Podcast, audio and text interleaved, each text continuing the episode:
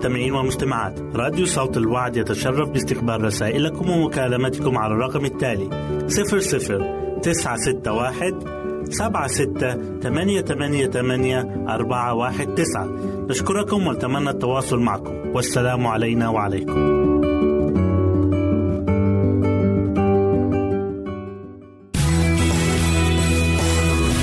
يمكنك استماع وتحميل برامجنا من موقعنا على الإنترنت. www.awr.org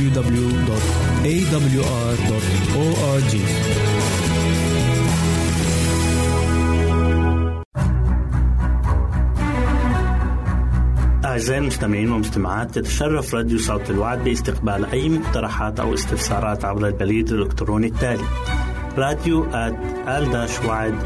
في مرة أخرى بالحروف المتقطعة R A D I O at A L شرطة W A A D نقطة تي في والسلام علينا وعليكم.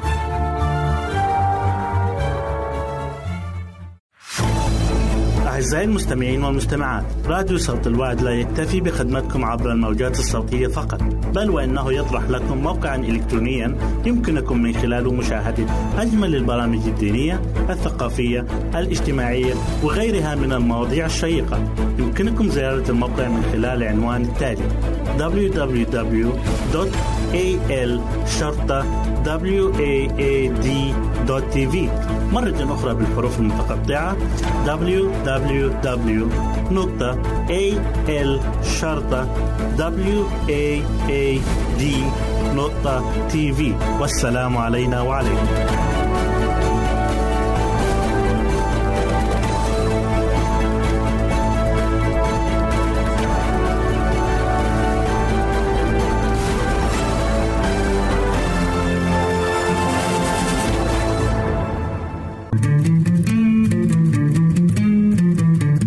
أنتم تستمعون إلى إذاعة صوت الوعد.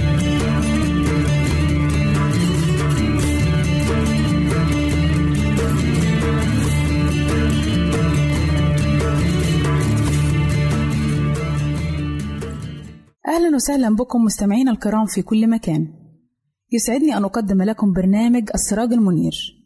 وحلقة اليوم بعنوان معنى الحياة. يحكى أن فتاة أمريكية منحت في سن صغير من عمرها الدكتوراه الفخرية في الرياضيات لعقلها الفز وتفكيرها الرياضي. ولأن هذا أقصى ما يمكن أن تصله من مرتبة في الرياضيات فقد تحولت للفيزياء. وفي السنة التالية من عمرها منحتها جامعة أمريكية أخرى الدكتوراه الفخرية في الفيزياء. ثم تحولت للموسيقى وكانت تعزف سيمفونيات باخ وبيتهوفن بكل سلاسة. دون أن تنظر للنوتة الموسيقية. فمنحت في السابعة عشر من عمرها الدكتوراه الفخرية في الموسيقى. فدخلت إلى الشهرة والمجد العالمي من أوسع أبوابها ووقف لها عظماء العالم احتراما وذهولا وانبهارا بقدراتها الفائقة. ولكن للأسف وجدت في صباح أحد الأيام منتحرة في غرفتها وبجوارها رسالة قصيرة تقول إني أعتذر لكم لكني لم أجد في هذه الحياة ما يشبعني فانتحرت. هذه قصة واقعية حدثت بالفعل في أمريكا، وتذكرنا بما قاله السيد المسيح: كل من يشرب من هذا الماء يعطش أيضا، وهذه الآية موجودة في إنجيل يوحنا إصحاح 4 والآية 13. ولكنه ذكر أيضا طريق الفرح والشبع، إذ يقول: الحق الحق أقول لكم إن من يسمع كلامي ويؤمن بالذي أرسلني فله حياة أبدية ولا يأتي إلى دينونة بل قد انتقل من الموت إلى الحياة. إنجيل يوحنا إصحاح 5 والآية 24 لقد اعتقدت هذه الفتاة أن الانتحار هو الحل ولم تعرف أنه بداية للمشكلة الحقيقية. ألا وهي الأبدية؟ صديقي إن الله لم يخلقك لتتخبط في طريق كثيرة ولا لكي تعيش في جوع وعطش داخلي وضيق في رعب وخوف من المرض والموت والأبدية. بل الله خلقك لأنه يحبك ولأنه يريدك أن تكون في علاقة معه. ولكنك بخطاياك أفسدت ما أراده الله. ولهذا فقد أعد لك الله الطريق الوحيد للخلاص. عن طريق شخص واحد فقط هو الرب يسوع المسيح الذي بدون وجوده في قلبك لن تنجو من الموت. لقد مات من أجلك وأعطاك بموته حياة. اجلس معه وتكلم معه ببساطة وصراحة. كله على كل ما في قلبك. كله أنك محتاج إليه. إنه لم يطلب منك سوى القلب. إذ يقول يا بني أعطيني قلبك ولتلاحظ عيناك طرقي. وكما يقول بولس الرسول الكلمة قريبة منك في فمك وفي قلبك أي كلمة الإيمان. لأنك إن اعترفت بفمك بالرب يسوع وأمنت بقلبك إن الله أقامه من الأموات خلصت. رمية إصحاح عشرة والآية 8 وإذا كنت لا تستطيع صرحه بقلقك وخوفك بضعفك أمام العالم وسقوطك الدائم أمام شهواته ومغرياته. وتذكر أن أكثر الصلوات انتزعت ملكوت السماوات إذا كانت من قلب منكسر نادم. وثق دائما أنه قال من يقبل إلي لا أخرجه خارجا. فاللص على الصليب لم يقل سوى اذكرني يا رب متى جئت في ملكوتك. والعشار قال ارحمني يا رب أنا الخاطي كلمات قليلة لكنها صادقة نادمة خرجت من القلب لتهز عرش السماء. فالله لا يريد سوى أشواق قلب متواضع صادق. صديقي إنك واحد من أولئك الذين جاء لأجلهم الرب يسوع. وهو يقول إن سمع أحد أو إن أراد أحد إنه قرارك واختيارك بإرادتك. ما عليك إلا أن تقول له أشكرك يا رب يسوع لأنك أحببتني ونزلت من السماء ومت من أجل خطاياي وبموتك أعطيتني الحياة. أنا أؤمن بك وأفتح باب قلبي لك وأدعوك أن تأتي وتملك على حياتي. إني أسلمك حياتي بجملتها لتكون ربي وإلهي من هذه اللحظة. وستعرف معنى الفرح الذي لا يستطيع أحد أن ينزعه منك. وستختبر معنى السلام الذي يفوق كل عقل. فصلاتي لكم أعزائي أن تعرفوا معنى الحياة الحقيقي الذي في شخص ربنا ومخلصنا يسوع المسيح. وليس في المجد الأرضي. وحتى إن حصلنا على المجد الأرضي يجب أن نرجع المجد كله لله الذي أعطانا الحكمة والمعرفة. ولكننا ننتظر أمجاد أعظم في الأبدية مع يسوع المسيح المخلص. إلى هنا نأتي أعزائي لنهاية برنامجنا السراج المنير. وإلى لقاء آخر على أمل أن نلتقي بكم تقبلوا مني ومن أسرة البرنامج أرق وأطيب تحية. وسلام الله معكم.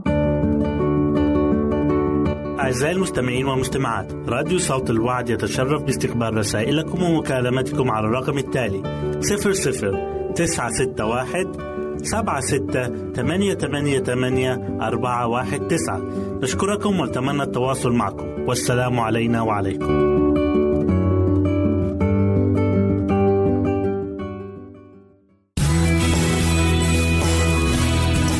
استماع وتحميل برامجنا من موقعنا على الإنترنت www.awr.org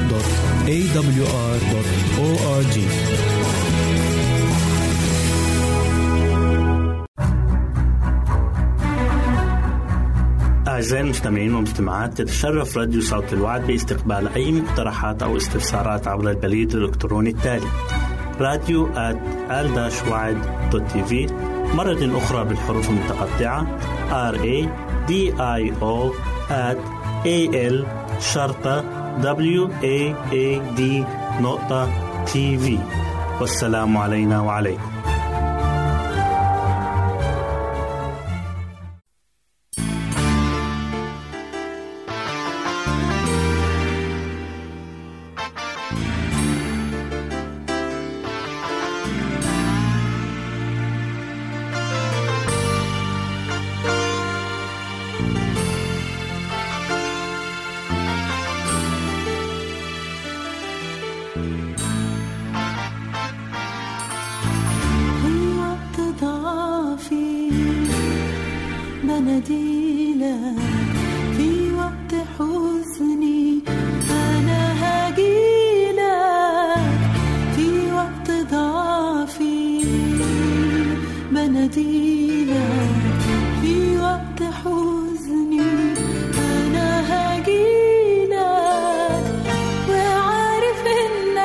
chill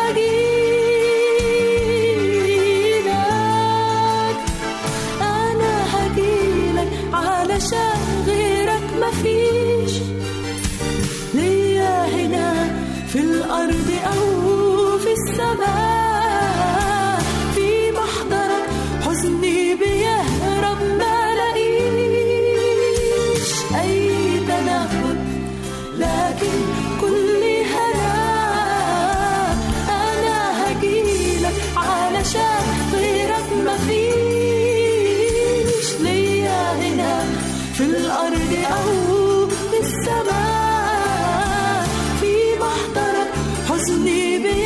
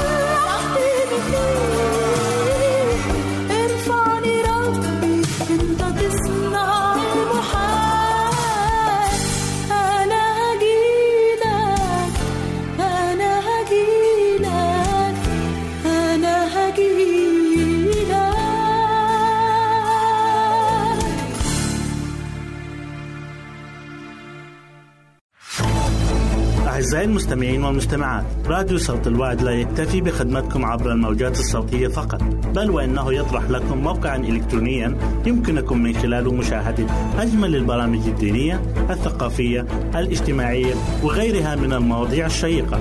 يمكنكم زيارة الموقع من خلال عنوان التالي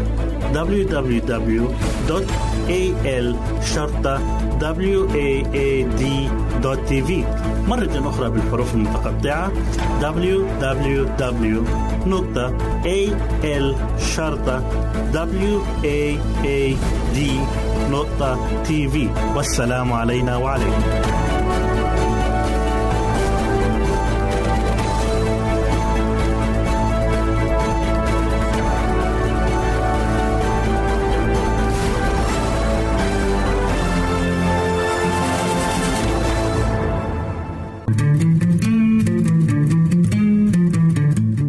تستمعون إلى إذاعة صوت الوعد.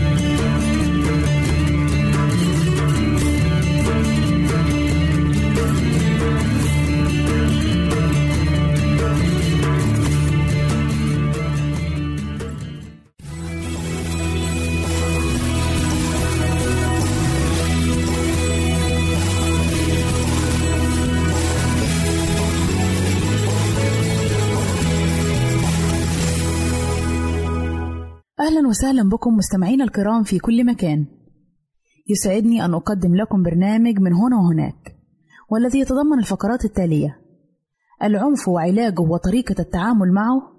هل تعلم كيف نواجه العنف؟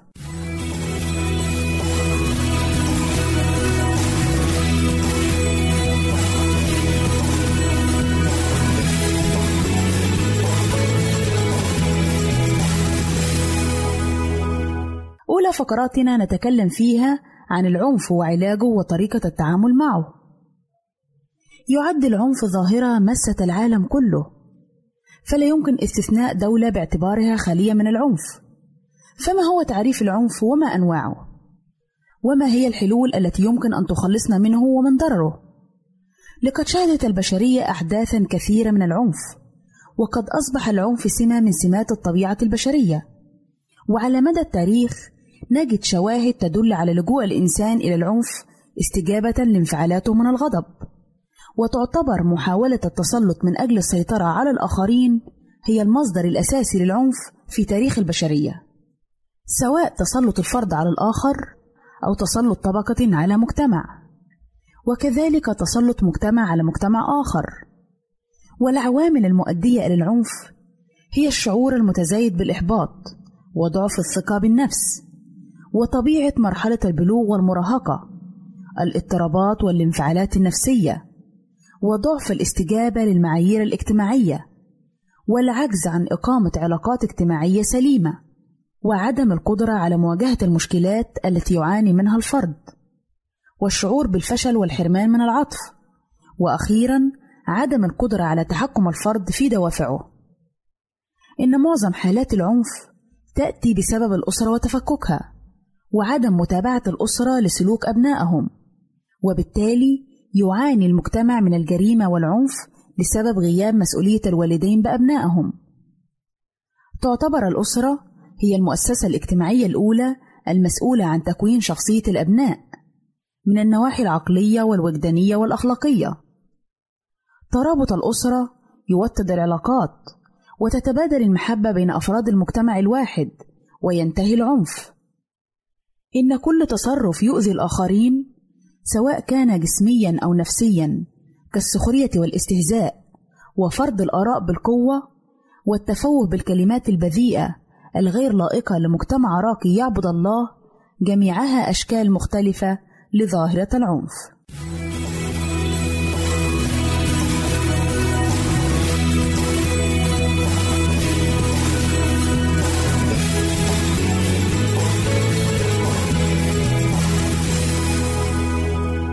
أهلا وسهلا بكم مجددا أعزائي المستمعين إليكم فقرتنا الثانية وهي بعنوان هل تعلم؟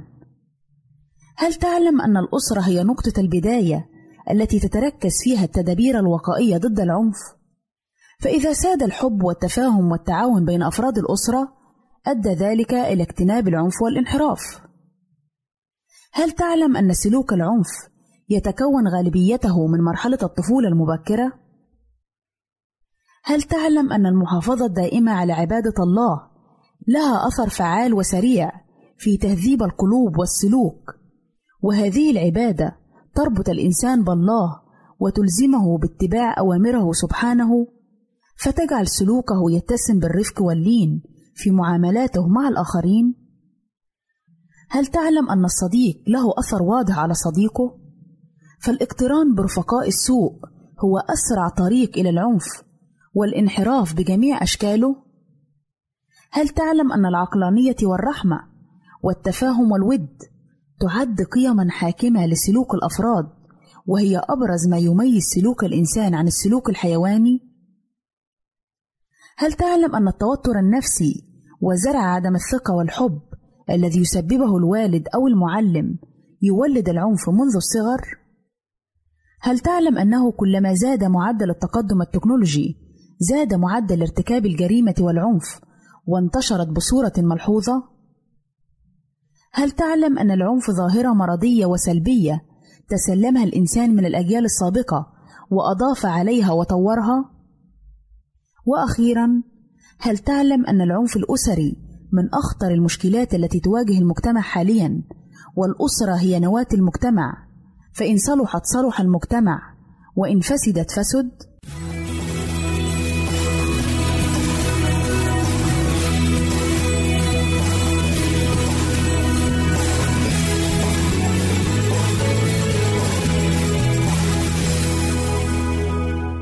أهلا وسهلا بكم مجددا أعزائي المستمعين.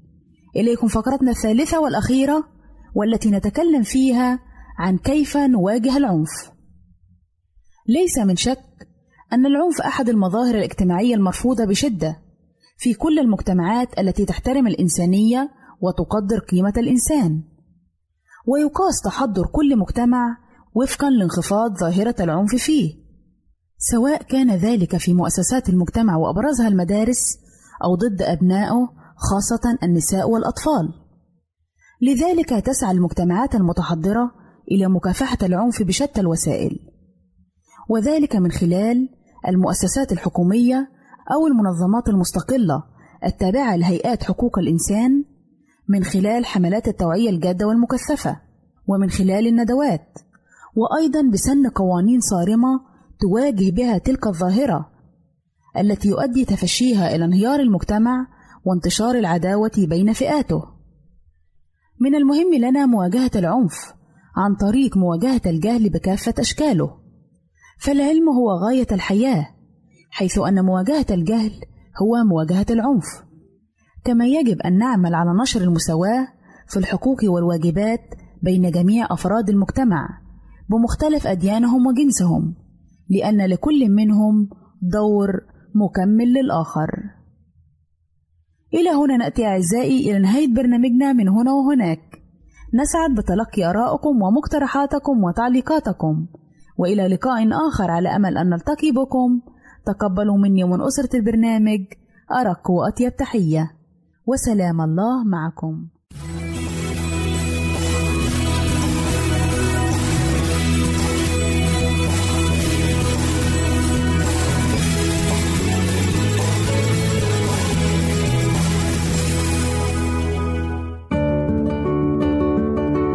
أعزائي المستمعين والمستمعات راديو صوت الوعد يتشرف باستقبال رسائلكم ومكالمتكم على الرقم التالي 00 961 سبعة ستة ثمانية ثمانية ثمانية أربعة واحد تسعة.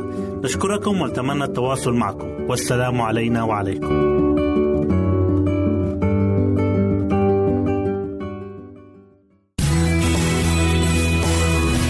يمكنك استماع وتحميل برامجنا من موقعنا على الإنترنت. www.awr.org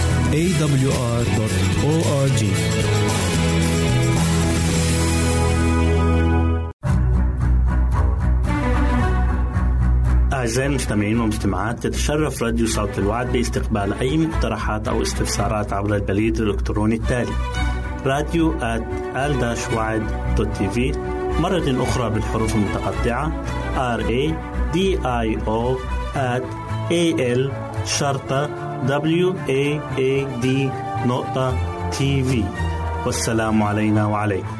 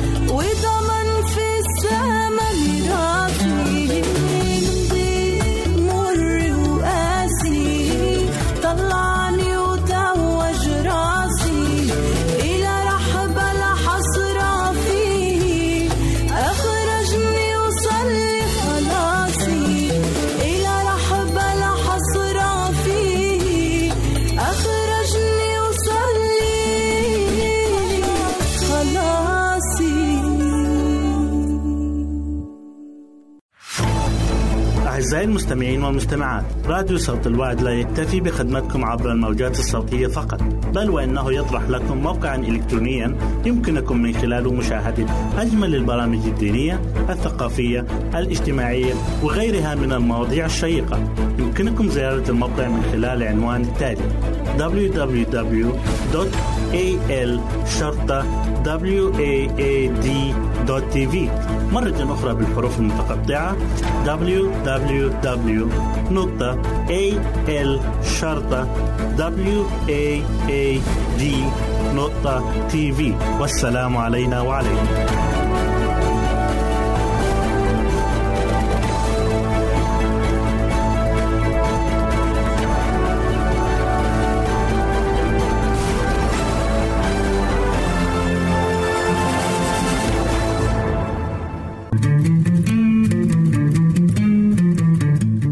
تستمعون إلى إذاعة صوت الوعد.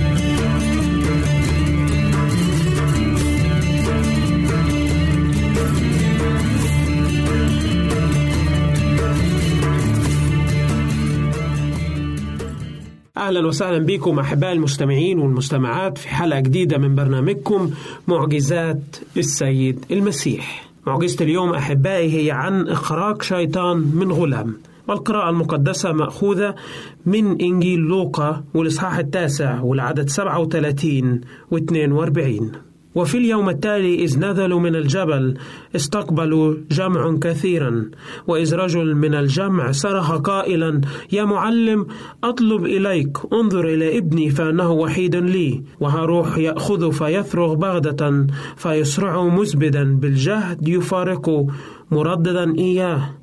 وطلبت من تلاميذك أن يخرجوه فلم يقدروا. فأجاب يسوع وقال أيها الجيل غير المؤمن والملتوي إلى متى أكون معكم وأحتملكم؟ قدم ابنك إلى هنا. وبينما هو آتي مضكوا الشيطان وصارعوا فانتهر يسوع الروح النجس وشفى الصبي وأسلمه إلى أبيه. بالفعل هي دي علامات العبودية إبليس لما يدخل إلى حياة الإنسان. أو الإنسان لما يدخل مملكة إبليس. بالفعل بنشوف لما الإنسان يفقد اتزانه الداخلي وسلامه يصبح في حالة صراع ويخسر كل السلام الحقيقي اللي موجود. يعيش في ألم في داخله وألم عنيف جدا لأنه بيكون تحت حكم إبليس. بيلاقي حاله ملقى في صراعات متضاربة يلتهب بنار وغضب والعنف اللي موجود واللي بيدخله له الشيطان في حياته. بنلاقي النهاردة ابن موجود ممزق من قبل الشيطان. ويمكن هي دي حالة كل إنسان النهاردة بيكون تحت العبودية وبيكون تحت قوة وسلطة الشيطان. الكتاب المقدس في أجزاء كتيرة جدا بتقول إن الولد ده كان بيرمي نفسه في النار وكان بيرمي نفسه في أمور غريبة جدا وكان بيعذب نفسه. وبنلاقي النهارده الإنسان اللي بيرمي حاله في الشهوات الجسدية وبيرمي حاله في محبة العالم بيصبح إنسان النهارده أسير في مملكة الشيطان. الإنسان بالفعل كل واحد النهارده ممكن بنلاقيه يقود صراع موجود بين الشيطان وبين الذات. وللأسف في حالات كتيرة جدا بنلاقي الإنسان إن لم يلتجئ إلى شخص الله بيكون الوحيد الكسبان في المعركة دي هو الشيطان. لقى الأب ابنه وحيده اللي كان موجود عنده معذب لأن كان ابنه تحت تأثير حكم إبليس وقوة الشيطان. نادى الإنسان رب يسوع من وسط الجموع من وسط الزحمة لأن شاف ابنه اللي معاه كان بيضيع وطلب من المسيح إن هو يشفيه. قال له يا معلم لأن تلاميذك النهاردة ما قدروش يطلعوا الروح الشرير اللي كانت موجودة في ابني. كان بالفعل عايز حد يخلص ابنه وحيده. خاب أمله في تلاميذ المسيح اللي كانوا واقفين لأنهم ما عرفوش يطلعوه. ويمكن بنلاقي حالات كتيرة لما أشخاص بيخيب أملهم في خدام موجودين. ولكن السيد المسيح قال له السبب موجود. قال أيها الجيل غير المؤمن والملتوي النهاردة يمكن إذا بصينا للمعجزة هي معجزة آه ولكن في نفس الوقت هو درس كبير. الله النهاردة بيعلمه لكل إنسان موجود في الخدمة وكل إنسان حتى مؤمن بس مش الإنسان اللي موجود في الخدمة.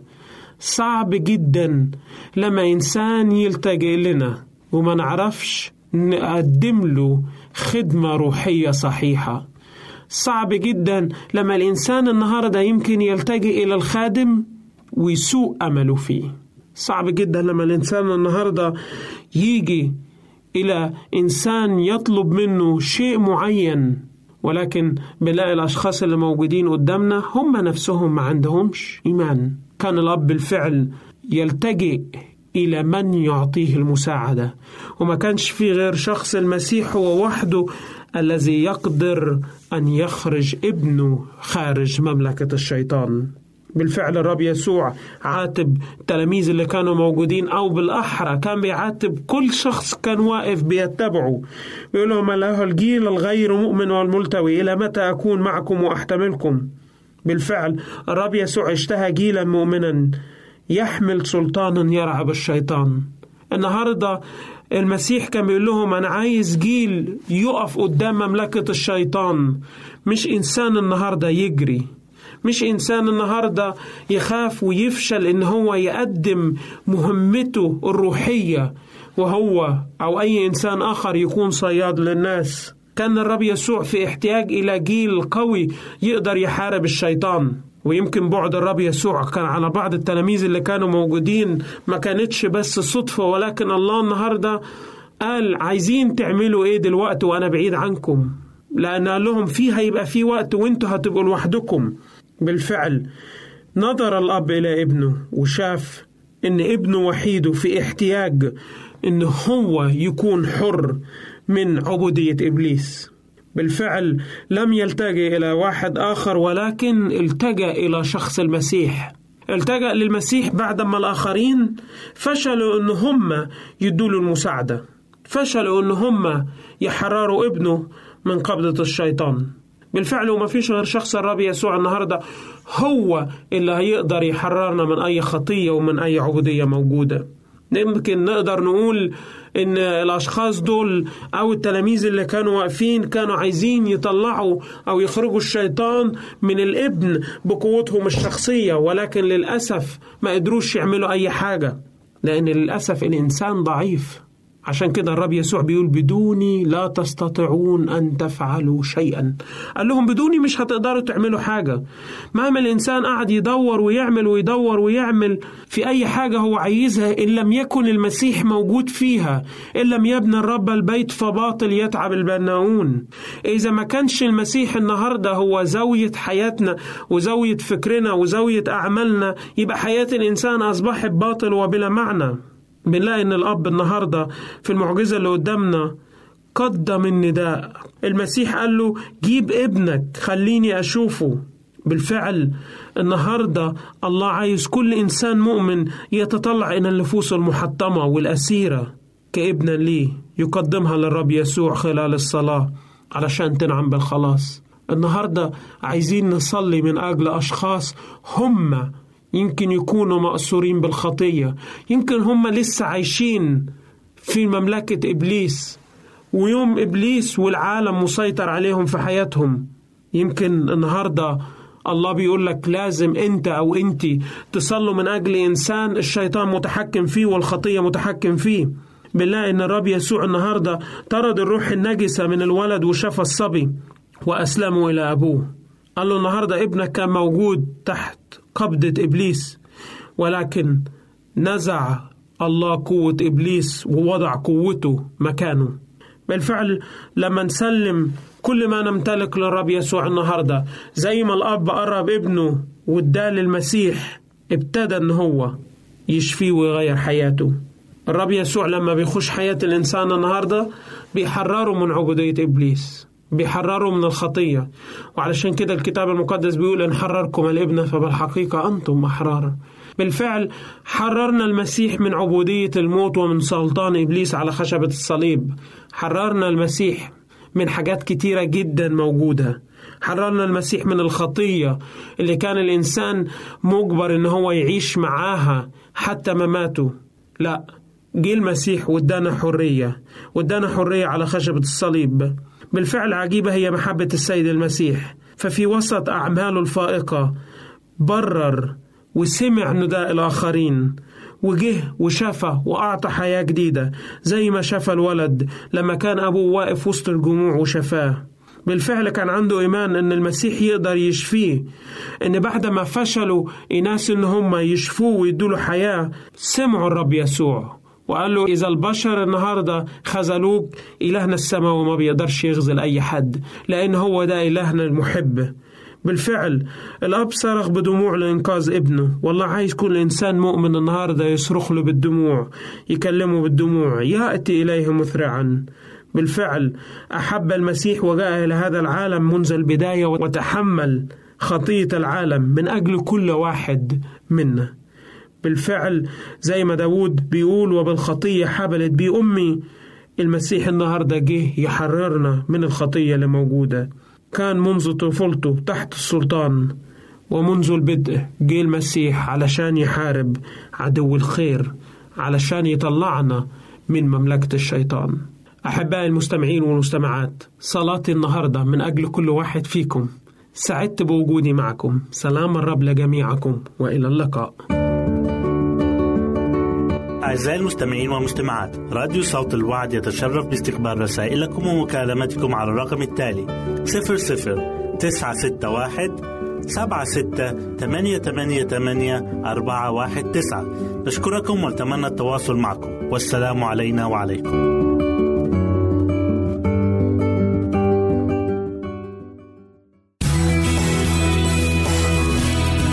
استماع وتحميل برامجنا من موقعنا على الإنترنت www.awr.org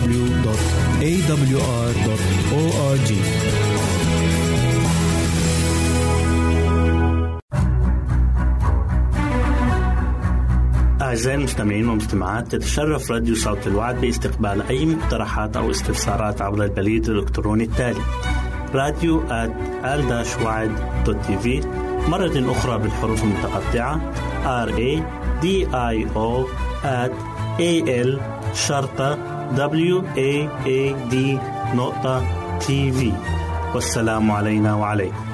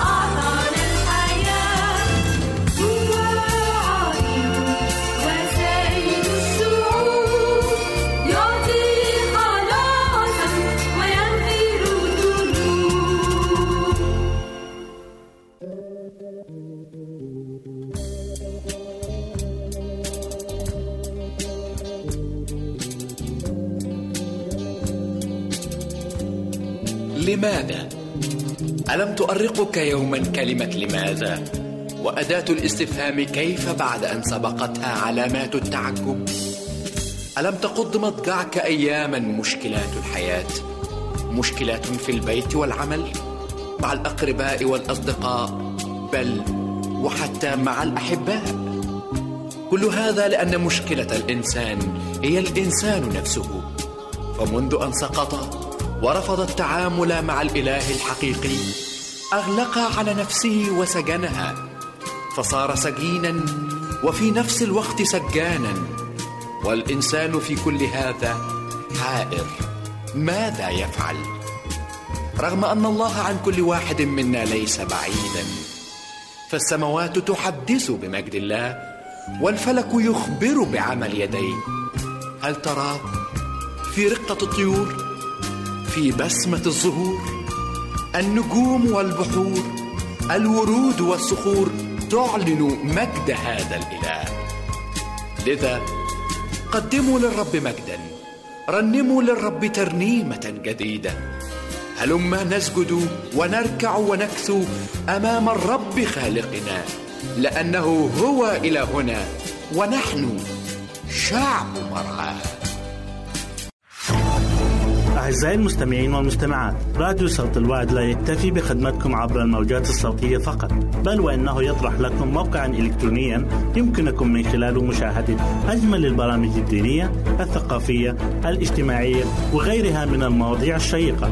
يمكنكم زيارة الموقع من خلال العنوان التالي www.al-waad.tv مرة أخرى بالحروف المتقطعة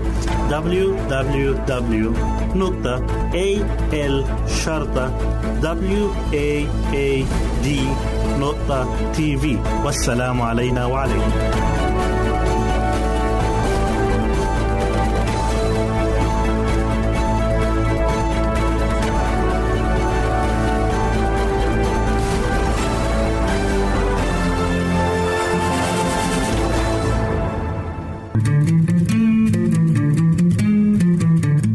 أنتم تستمعون إلى إذاعة صوت الوعد.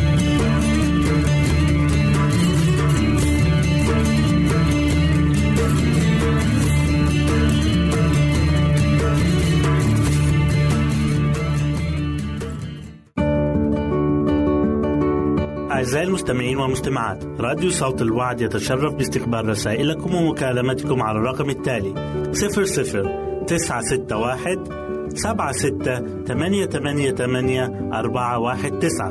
نشكركم ونتمنى التواصل معكم. والسلام علينا وعليكم.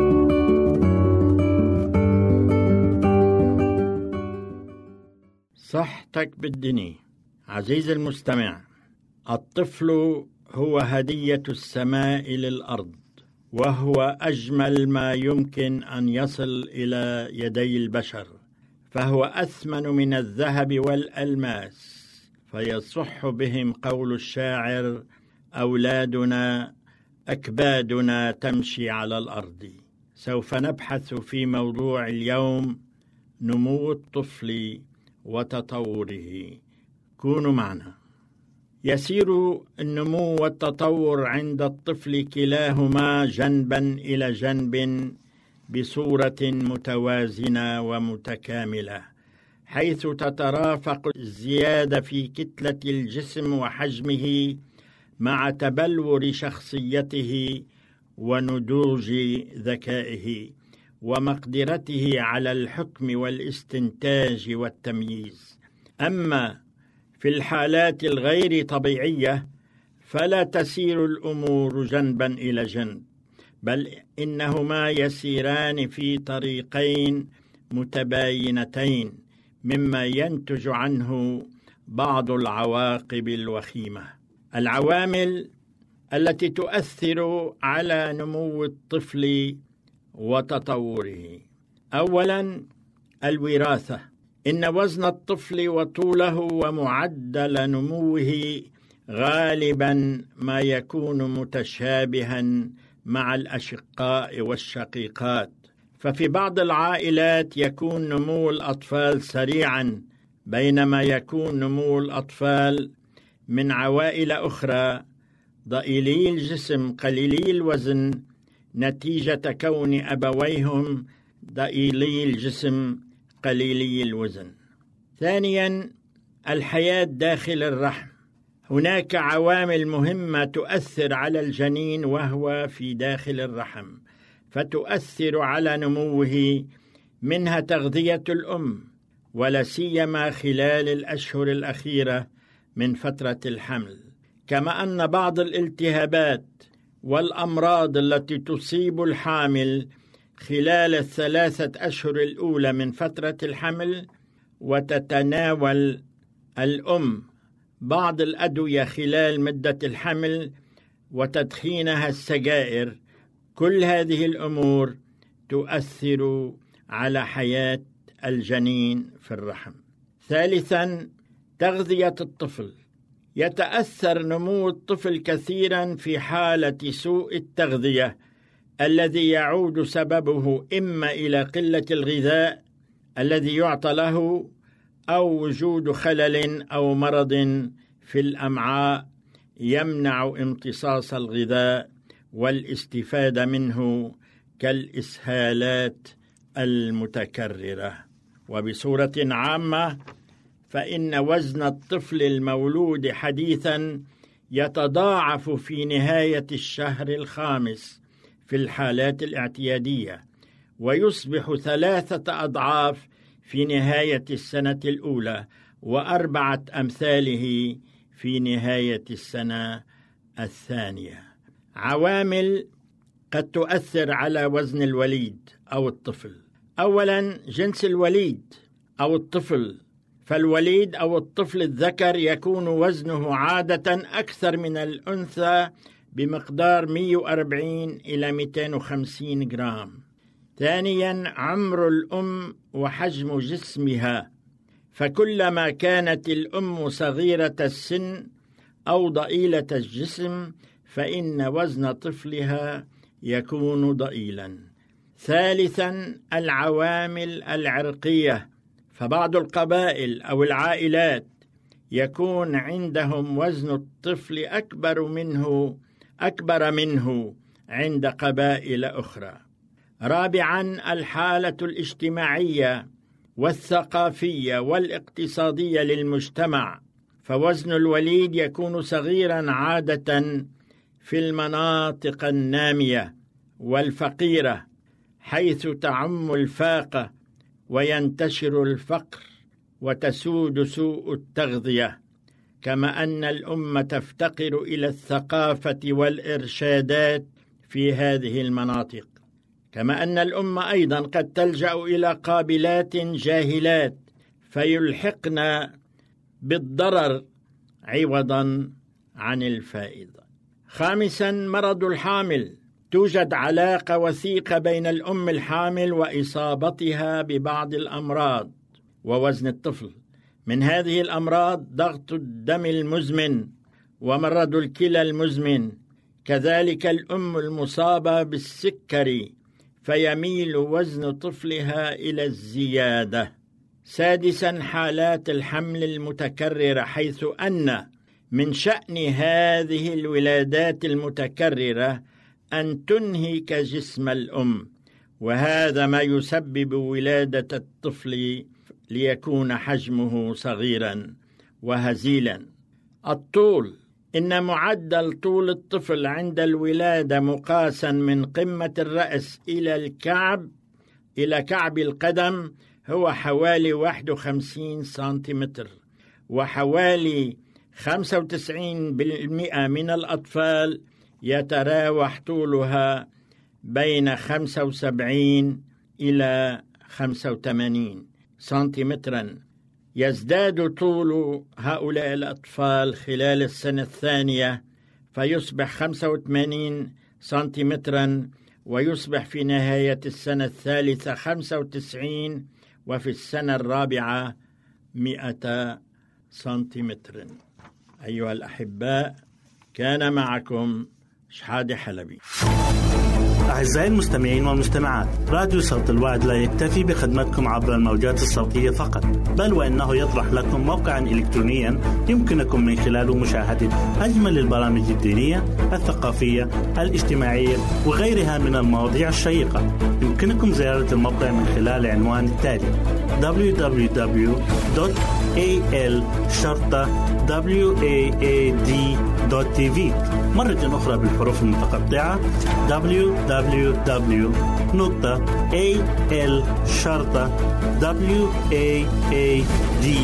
waad.tv والسلام علينا وعليكم.